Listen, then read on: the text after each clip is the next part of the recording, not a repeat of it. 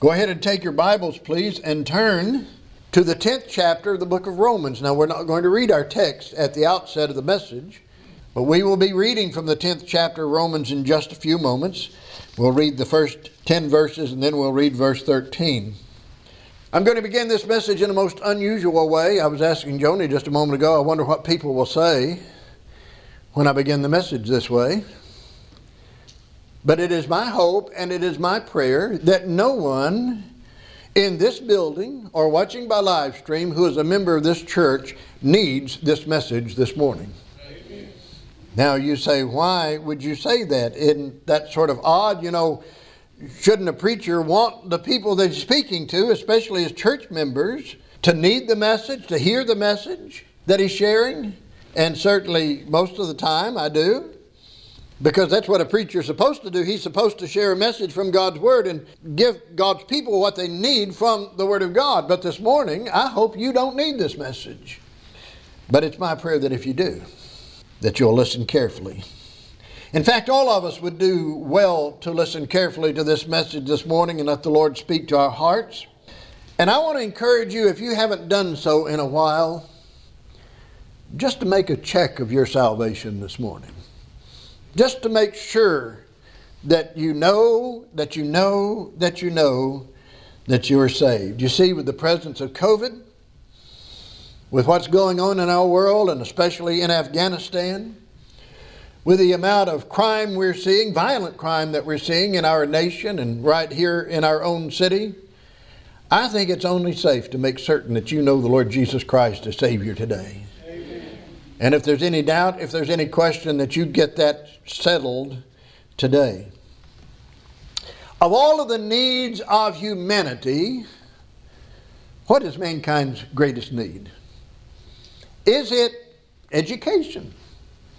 If it were education, Jesus would have come as a teacher, wouldn't he? As an educator. If it were economics, Jesus would have come as an economist. If it were peace, Jesus would have come as a diplomat. But why did Jesus come? What did he say in Luke chapter 19 and verse 10? I've come to seek and to save that which was lost. Jesus came into this world for an express purpose, and that was to go to the cross, to die there as the sacrifice for mankind's need, to be buried, to come out of the tomb in the resurrection, and to ascend back into the presence of the Father, where today He's at the right hand of God making intercession for us, as the Scripture says. Mankind's greatest need is salvation. Amen. We might think, oh, it's food, it's water, it's these things. No, mankind's greatest need is salvation because I'm going to tell you a little fact of life, and our mother used to say this all the time you're all going to die if you live long enough. Everybody's going to die. And everybody needs to be prepared for eternity. I was reading about the Titanic the other day. And you know that great ship went down when they said it was unsinkable. I think they said even God couldn't sink the Titanic. Well, he didn't. He used an iceberg, okay? but God could have sunk it, and I believe he may have. But those passengers in the Titanic, some sailed in luxury, first class. Some who didn't have quite what others had sailed below deck in the steerage. But after the ship went down, after the tragedy occurred, and they took the tally of all that had happened in the office in New York, they only had two lists. One said saved, the other said lost. And you know, there's only two kinds of people, two categories of people in this world today regardless of your nationality, regardless of ethnic background, regardless of skin color, regardless of gender, regardless of your wealth or of your poverty, there's only two categories of people in this world saved and lost. One preacher said, Saints and ain'ts, okay? Either you're a saint or you ain't. You're either a child of God or you're not a child of God. I'm going to share some statistics with you this morning. Religious pollster George Barna, you've probably heard of him. Maybe you haven't. The Barna survey, the Barna polls. But he interviewed thousands of Americans on their beliefs. Listen to these statistics 90% of Americans say they own Bibles. 90% of the citizens of this nation. 83% say that Jesus is the Son of God. 78% of Americans believe that there is a personal God to whom they pray on a regular basis. Now, isn't that odd that 90% own Bibles and 83% say Jesus is the Son of God, but only 78% believe in God that they pray to on a regular basis? 73% of Americans agreed with this statement Jesus Christ was raised from the dead. Again, amazing. Uh, look at it 83% say Jesus is the Son of God, but only 73% say, well, we believe he was raised from the dead.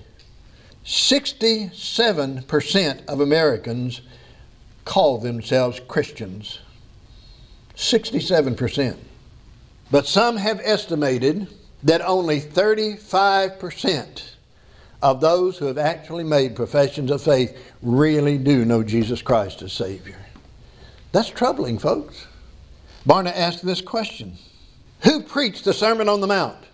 Now, that's an, if you know anything about the Bible, that's a relatively easy question to answer, isn't it? Only 32% of the people surveyed knew that Jesus Christ preached the Sermon on the Mount. By the way, you know what the number two answer was? Billy Graham. This question was asked Who came first, Abraham or Moses? I'll let you think about that one for a moment because 69% of the people got it wrong. Abraham came before Moses, okay, just in case you're wondering if you didn't know. Abraham came before Moses. And there's so many people today, and I talked about this in the Sunday school class just as we were closing, and I said, the Great Commission explains one of the reasons I do like I do. We not only are to lead people to Christ as Savior, we're to make disciples of people. You can't make a disciple of a lost person. After they're saved, we encourage them to get baptized. But how are we on teaching people to observe or to do everything that Christ has commanded? And that has just affected me throughout my years of ministry that we need to teach. We need people to learn. We need people to know what the Word of God says. Amen. So much of our nation and so many, listen, so many Baptist folks are biblically illiterate. Amen. Not because they can't learn, they have chosen not to learn. And so they'll have a question and they'll call the preacher and ask the question of the preacher. You know, it's real tempting sometimes to say, and I'm, I know it's being a smart aleck when I do, it's real tempting sometimes to say, well, look it up for yourself. And I'm not going to do that. You have a question, call me, ask me your question. I'll answer your question. You may have heard of J. Vernon McGee, radio preacher J. Vernon McGee, once estimated that 75% of church members might not be genuinely saved. And, folks, when I look at the number of members that we have on our church roll and the number of people who show up on any given Sunday, I'm ready to believe what he says. Only 25% of those who get their names on a church roll. Billy Graham said one time, guessed that 80% of the people who came to his evangelistic crusades had their names on the church roll already. But they came and they were saved under his preaching. What are you saying? I'm saying this people join churches for many different reasons, and it's not always because they've come to know Jesus Christ as their Savior. Some people join churches, and I've seen this. Some people join church because they like the building. It's a pretty building. I want to go to church there. It's aesthetically pleasing, okay? Some join because they like the people, and it's nice to like, you know, you ought to like the people you go to church with, right? I mean, it's hard to go to church with people you don't like. So you just ought to like the people. You ought to love the people you go to church with. Some may join because they like the preacher. But when he gets to preaching the Word of God and it starts cutting into their hearts and into their lives, then they're not sure they like him that much anymore. And they may find somewhere else to go. I've heard of people joining a church because they wanted to use the church building for a wedding. You know, we sort of have a policy that only and I think it says only the faithful members of this church can use the building for a wedding. And so some people say, well, I want to get married there, and so I'll just go join the church, and then we'll get married there, and then we'll say goodbye. But for many reasons, people join churches, and because of that, many times churches end up with church members who do not know Christ as Savior. Just remember, the first church had a perfect pastor.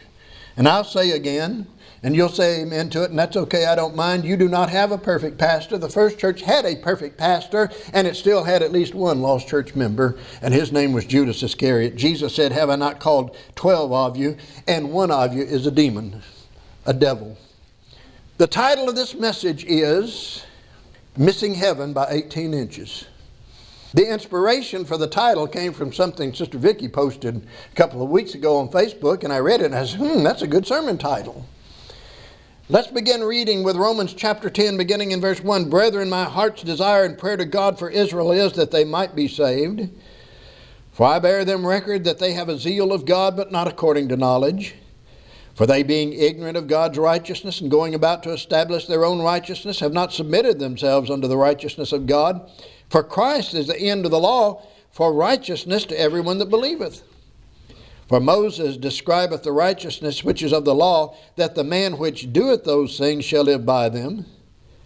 But the righteousness which is of faith speaketh on this wise Say not in thine heart, Who shall ascend into heaven? That is to bring Christ down from above. Or who shall descend into the deep? That is to bring Christ up again from the dead. What he's saying is, you don't have to go to heaven to find Christ. You don't have to go to the tomb or go to the grave and try to find Christ.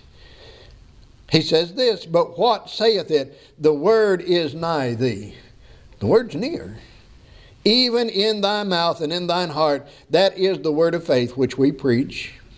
That if thou shalt confess with thy mouth the Lord Jesus, and shalt believe in thine heart that God hath raised him from the dead, thou shalt be saved. For with the heart man believeth unto righteousness, and with the mouth confession is made unto salvation. And then verse 13 For whosoever shall call upon the name of the Lord shall be saved. Now, I want us to note some things that the Apostle Paul said to this church at Rome when he wrote this letter, or said of the Jews when he wrote this letter to the church at Rome. First of all, he said they have a zeal of God. They have a zeal of God. I think that describes many, many religious people today. They want to be pleasing to God. They know there's a God. They confess that there's a God, and they just want to do something to make God happy with them to please Him. But here's what Israel did they saw the need to establish some form of righteousness. If there is a God, and there is, then we must be right with Him. And so what they did was they set about to establish their own righteousness, their own form of righteousness. But know what he says. Their zeal of God was not according to knowledge. That's biblical knowledge, all right? That's the truth, that's what we're talking about. See, it's okay to have a zeal of God, but your zeal of God needs to be according to the Word of God. It needs to be according to the truth. And Israel had this zeal, but it wasn't according to the Word of God. And that again describes so many people today. There are people in churches this morning listening to a preacher, maybe not hearing the truth, but they want to be right with God. But it's not according to knowledge, not according to the Word of God. And so they set out to establish, being ignorant of God's righteousness, they set out to establish their own righteousness. Here's the standard you have to live by. And God had given them the law, and they said, Here's the law, and you have to live according to the law if you're going to be right with God. And many, many tried to keep the law, and of course, we know that nobody the Apostle Paul told us this nobody can keep the law. They had not submitted themselves unto the righteousness of God. Simply stated, it's this if you're wrong, you're wrong, no matter how sincere you are. People say, oh, it doesn't matter what you believe so long as you're sincere. Yes, it does matter what you believe. Because you can be sincerely wrong. I can look down here and have a bottle of poison down here and sincerely believe with all of my heart that if I drink that bottle of poison, it won't bother me, it won't harm me. But I would be, even though I was sincere, I would be dead wrong. Right? So you can be sincere and you can be wrong at the same time. You say, but what does all of this have to do with 18 inches? What is the importance of 18 inches? How will people miss heaven by 18 inches? Do you realize that, in a very general sense, 18 inches is the distance between the head and the heart? And the Word of God says it is with a heart that man believes unto righteousness. He did not say it is with the head that man believes unto righteousness. Salvation is a matter of the heart. So many people in our world today have heart issues, they have heart problems because they don't know Christ as Savior.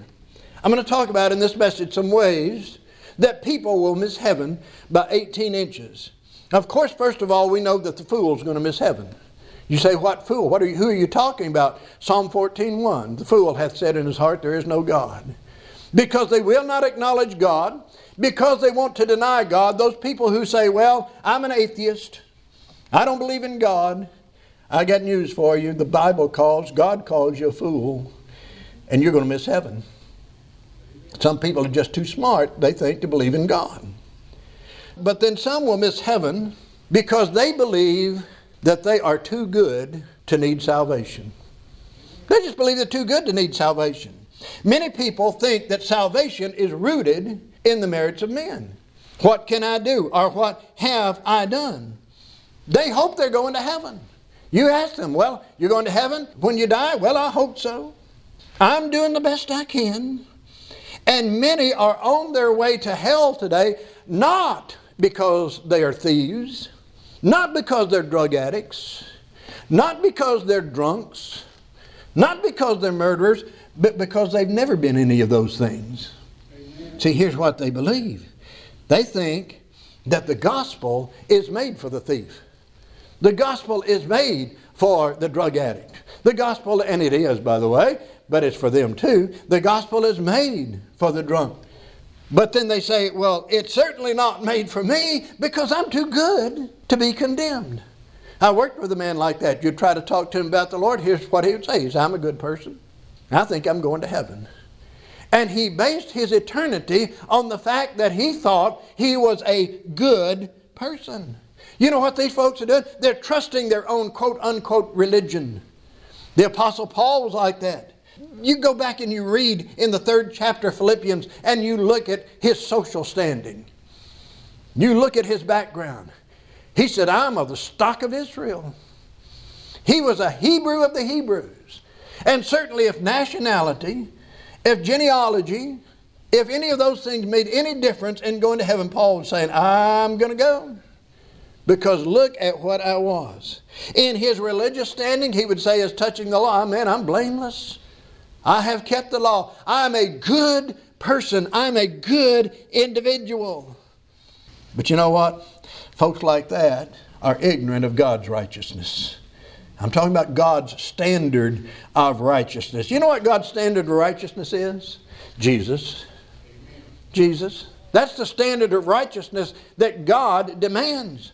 Remember what Jesus said in Matthew chapter 5 verse 20 talking about the scribes and the Pharisees and so forth, he said, I say unto you that except your righteousness exceed the righteousness of the scribes and Pharisees, ye shall in no case enter into the kingdom of heaven. Now, the scribes and the Pharisees were the religious elite. They were the uppity ups of religious society. People thought you can't get any more righteous than a scribe or a Pharisee. But Jesus said, Your righteousness needs to exceed theirs because their righteousness indeed was a self righteousness. Titus chapter 3, verse 5. Not by works of righteousness which we have done, but according to his mercy he saved us by the washing of regeneration and the renewing of the Holy Spirit. Again, it's not man's works. I go back to Paul's life. If you just read there in the third chapter and the eighth and ninth verses of Philippians, after he's talked about his life and all that he was and all that he did, he said, All of that counted as nothing but trash when it came to righteousness before God. People believe that salvation is a reward for righteousness. No, salvation is a gift for the guilty. For by grace are you saved through faith, and that not of yourselves. It is the gift of God, not of works, lest any man should boast. Dr. Adrian Rogers said this one time The worst form of human badness is human goodness if it keeps you from salvation. And so many people today think they are just too good that they don't need to be saved. I'm all right, preacher. Don't you worry about me. No, if you have never repented toward God and put your faith in Jesus Christ to save you, you are lost, you're bound for hell, and you need to be saved today. Amen. But you know, then there are people who think they're too bad to be saved. Have you ever talked to somebody and they said something like this? You invite them to church. Oh, if I walked in church building, the roof would cave in. I just tell them we've got real good strong beams up there. It's not going. Don't worry about it. It's not going to cave in on you. But there are people like that, and they seem to be proud of their badness. I'm just too bad to be saved. Well, you know the Bible talks about some folks that were pretty bad folks that were saved. You remember a man named Zacchaeus? He was a wee little man, but he was a thief. He was a corrupt man. He was a publican. Now we know what the publicans were. Publicans were Jews who worked for the Roman government to collect taxes. And the publicans were not the most honest people in the world. Now they might be honest toward the Roman government because Rome would make sure they were. But if they went out to collect taxes and they could get more than the taxes that were owed, they'd give Rome what Rome demanded and they'd pocket the rest. And that's what Zacchaeus was. In fact, if you look at Luke 19, verse 2, it says Zacchaeus was the chief among the publicans, and he was rich. Now, it wasn't his wealth that made him a bad person, it was the way he gained his wealth. Listen, I don't begrudge anybody, and you shouldn't either, their wealth if they have gotten their wealth honestly. Amen. I mean, if God decided to bless you with money, thank Him for it and use it to serve Him. But don't, and we should never get our wealth in an ungodly and a, a dishonest manner. But Zacchaeus was a publican, and he would say today he ripped people off. And in fact, in verse 8, when you read his confession after his salvation, his confession to Jesus, what he said was, and he revealed his activity, he said this He said unto the Lord, Behold, Lord, the half of my goods I give to the poor. And listen to this, and this way we do things sometimes. If I have taken anything from any man by false accusation, I restore it fourfold. See, sometimes we want to do wrong and say, well, if I did something wrong, I want to apologize for it. No, and Zacchaeus says that. He said, well, if I've gotten any gain by false accusation, I want to re- restore that fourfold. That's what kind of a person he was. But salvation came to his house one day in the form of the Lord Jesus Christ. Here's another man. I want you to listen to his confession about himself. And this man's name is Paul. During the time that he was doing the things we're going to look at, his name was Saul. We know him as the apostle Paul, saved on the road to Damascus. But in 1 Timothy chapter 1 verse 15, he says that he is the chief of sinners. Now, if you've ever witnessed to somebody and they tell you that I'm too much of a sinner to be saved, just tell them, take them to 1 Timothy 1.15 and tell them this, God's already saved the chief of sinners. God's already saved the worst sinner. He's already saved number one, so he can save every other sinner. So you're not too much of a sinner in order to be saved. But Paul called himself the chief of sinners. In fact, in verse 13, in that first chapter, here's what he says He says that he was a blasphemer, that he was a persecutor, and that he was injurious to God's people. We know what he did. In fact, the day he was saved, he was on his way to Damascus to drag people away and put them into prison and might even have some put to death. In fact, he held the coats of the people who stoned Stephen to death, if you will read the seventh chapter of Acts. Here was a man who was, we would say, a bad man. He was opposed to the gospel of Jesus Christ. 1 Corinthians 15 9, he said, For I am the least of the apostles that am not meet to be called an apostle? Because I persecuted the church of God. You know, and I think Paul kept that in his memory all of his life. There was a time in my past that I persecuted the very one I'm working for. I persecuted the Lord's churches. I persecuted God's people. And in Galatians chapter 1 verse 13, he said, "Beyond measure I persecuted the church of God and wasted it." And that word wasted means ravaged it. He wasn't just opposed to Christ and to Christians. He hated Christ and he hated Christians and he hated churches and he wanted to see them wiped off the face of the earth. And God saved Paul. Don't ever let anybody tell you that they're too bad to be saved. God can save anyone, but they have to have a desire to come to know Jesus Christ as Savior. You do realize that prior to the salvation of these, they had not submitted themselves to the righteousness of God. But look at the difference between them. One was a very religious man, and the other wasn't. It doesn't matter whether you're religious or not religious. It doesn't matter whether you go to church or don't go to church. It doesn't matter if you're a church member or not a church member. If you're not saved, you need to accept Christ today. I hope this will hit some hearts that are watching by live stream. Hopefully, that we have people who are not members of this church, maybe some even in a foreign land somewhere, that would watch this and hear the gospel of Jesus Christ presented today. As I said, I hope no one here needs this message. But if you do, I hope you're listening to it. And some people will miss heaven because they are too religious. Religion and salvation are completely different. Religion is the devil's business, and the devil is big in religion. We have so many religions all over this world today, we couldn't name them all. We'd hear some and say, I don't even know what that is. And I do that from time to time. What is that? But religion is, is the devil's business, salvation is God's business. And that's how separate the two are. Remember Paul's acknowledgement of his life, his background that we talked about just a few moments ago. He was a religious person, a member of the religious elite. He said, I was a Pharisee. You couldn't get any more religious than being a Pharisee. He had such a zeal. Again, for those who were not of his religion that he wanted to persecute them, that he wanted to wipe them out. Again, it's touching the law and righteousness, he said, I was blameless. And yet, this religious man needed to be saved and was saved on the way to Damascus. There's another religious man. Third chapter of the book of John, he came to Jesus by night. He also was a Pharisee, Nicodemus. And he came to Jesus. And he came to know Jesus Christ as Savior. But some folks think they're just too religious and they don't need to be saved. Listen, and this is where I'm going to get myself in trouble, and some folks are going to get upset with me right now, but I'm going to say it. There are a lot of folks on the rolls of Baptist churches who think that one of these days they're going to stand before God and they're going to hold up their church membership card and they're going to say, I was a member of Bethel Baptist Church and I'm going to get into heaven and everything's going to be okay. Guess what? It's not.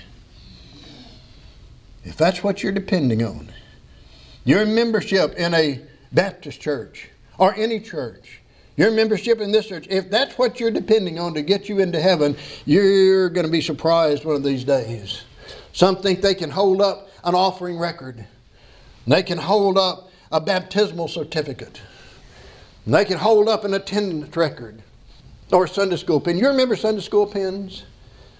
Some may have grown up with them, some may not have, but used to they give out pins. If you didn't miss Sunday school for, I don't know, three months, six months, nine months, a year, whatever, you'd get a pin. And every time you get a pin, and, and I heard about this one lady who just kept adding to her pins.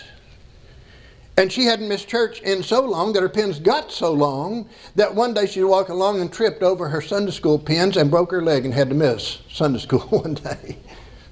But there are going to be some folks who hold up their attendance record and they say, Look, look at me, God. Look at how good I've been. I get to enter heaven, and God's saying, Good for you. But it's not going to happen because they do not have the blood of Jesus Christ applied. You remember what Isaiah chapter 64, verse 6 says? But we are all as an unclean thing, and all of our righteousnesses are as filthy rags. Those filthy rags, again, were the rags that were used to wrap the oozing sores of leprosy. That's what he's referring to right there. That's what man's righteousness is. And we do all fade as a leaf, and our iniquities, like the wind, have taken us away. Oh, man wants to depend upon his righteousness, his religiosity, and it's not there. It's not going to avail him. A lot of people think that God's going to grade on the curve. Seriously. They just feel that way.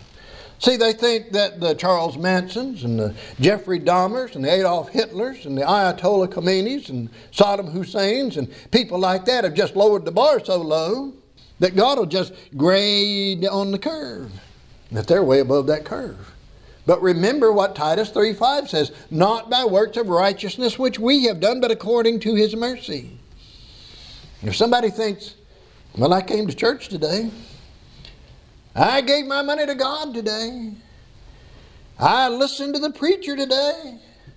And for that reason, God's going to say, Oh, you're righteous, come on into my heaven. You're going to be sorely disappointed.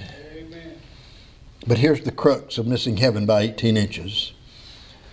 Some people believe that because they believe in God, here, because they believe in God, that God's going to just let them go to heaven and enter heaven. They believe believing in God with the head makes them righteous. Listen to James 2:19. You're familiar with this verse, I'm sure, but James 2:19, James says this, "Thou believest that there is one God, thou doest well. The devils also believe and tremble." You know what James is saying? He's saying, "You believe in God? Big deal. Big deal. The demons believe in God. The devil believes in God, and in fact, the devil and his demons do more than some humans do when they have a thought of God. They tremble.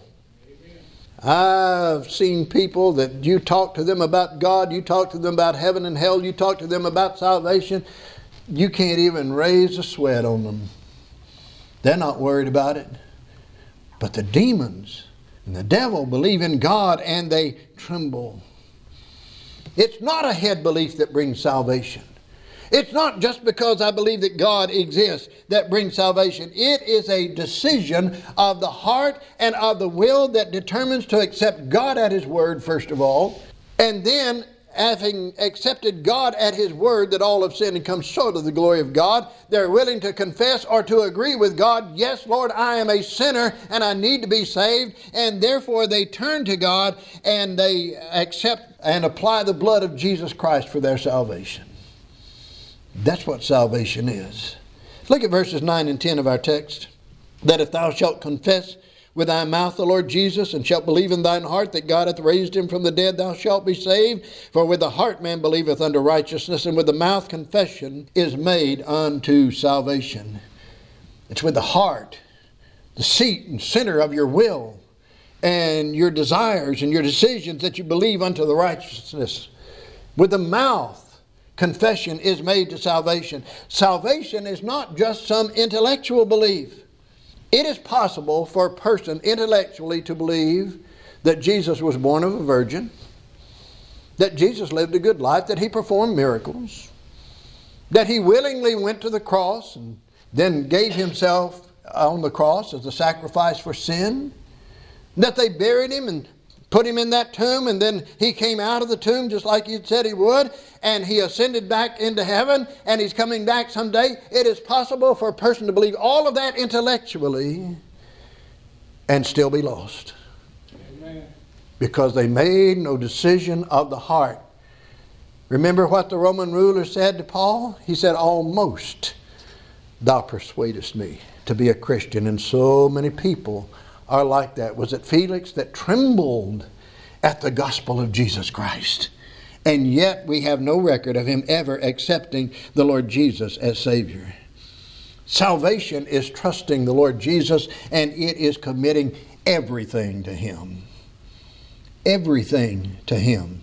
It's saying, and by that I mean believing and living, that Jesus Christ is Lord. He's Lord of my life and He ought to be Lord of my life.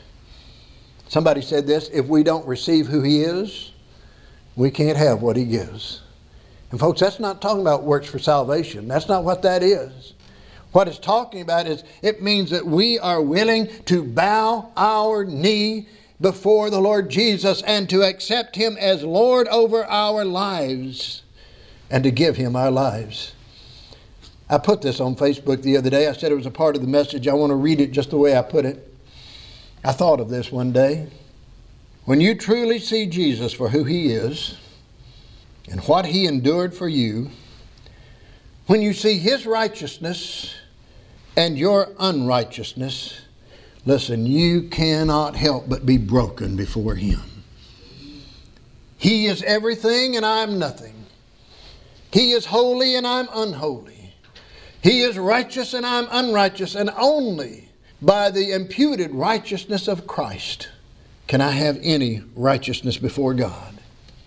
And do you know that in the New Testament, Jesus is only referred to as Savior about 10 times?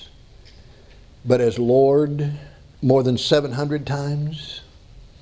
See, we talk about all making Jesus your Savior. We ask people to receive Jesus Christ as Savior. You know what we need to do? Instead of asking people to receive Jesus Christ as Savior, we need to start asking people to come to Jesus and receive Christ and surrender to Him as Lord of your life. And I tell you what He'll do He'll save you if you'll do that. We need to make Him Lord. It is with the heart that we believe unto righteousness. It is with the mouth that confession is made. Acknowledgement is made unto salvation, and confession is very important. You know why? Because confession shows possession. Confession shows possession.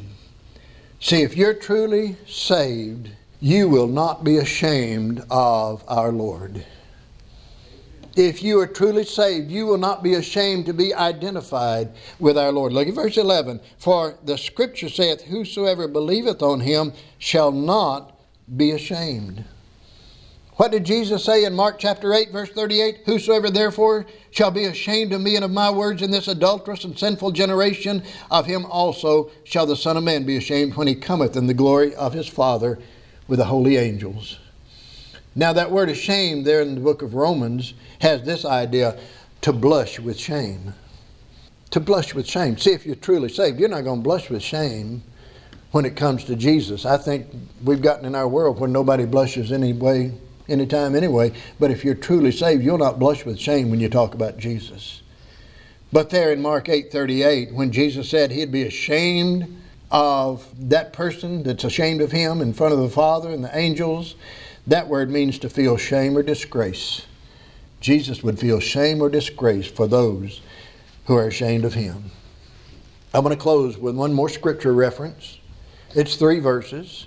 Three verses we're familiar with. It's in the seventh chapter of the book of Matthew, beginning in verse 21.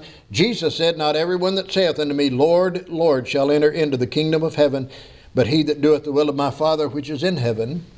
Many will say unto me in that day, Lord, Lord, have we not prophesied in thy name? Today we'd say preached in his name. And in thy name have cast out devils or demons. And in thy name done many wonderful works. And then I profess unto them, I never knew you. Depart from me, ye that work iniquity. I cannot imagine standing before the Lord and hearing him say, I never knew. That word knew has the idea of having a close personal relationship, of hearing Lord say, I never had a close personal relationship with you. Depart. But that's going to happen to some religious folks. Because you look at what he said. He said, We've prophesied. There's going to be preachers in hell. We've cast out demons. Well, maybe they did, maybe they didn't. A demon will let you think he's cast out when he's not and done many wonderful works. And you've heard me say this before, but oh, yes, I sang in the choir. I played the instruments. I sang specials. I led the music. I was a deacon. I was a Sunday school teacher. I was there every Sunday. But if you don't have a close personal relationship with Jesus, you're going to hear one of these days, I never knew you. Depart from me, ye that work iniquity. It's possible to confess with the mouth and not believe with the heart.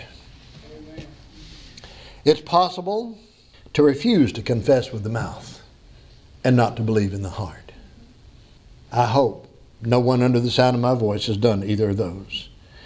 True salvation is not a matter of do, folks, it's a matter of done. Jesus paid it all. All to him I owe. Sin had left a crimson stain. He washed it white as snow. Jesus paid it all. He did it. I'm afraid that many people are going to miss out on heaven because they want to come to God, but they want to come to God on their terms and not come to God on His terms. Jesus wants to be both Lord and Savior of our lives. And so, my concluding question in this message this morning is this Have you surrendered all to Jesus? You say, Well, I know Him as Savior. No, He wants to be Lord also. He wants rulership over your life. That's not just for preachers and deacons and Sunday school teachers. The Lord wants rulership, kingship, headship over the lives of each and every one of us on a daily basis. Have you made him Lord? It's possible by just 18 inches to miss heaven because people believe in their head and not in their heart. Would you stand, please?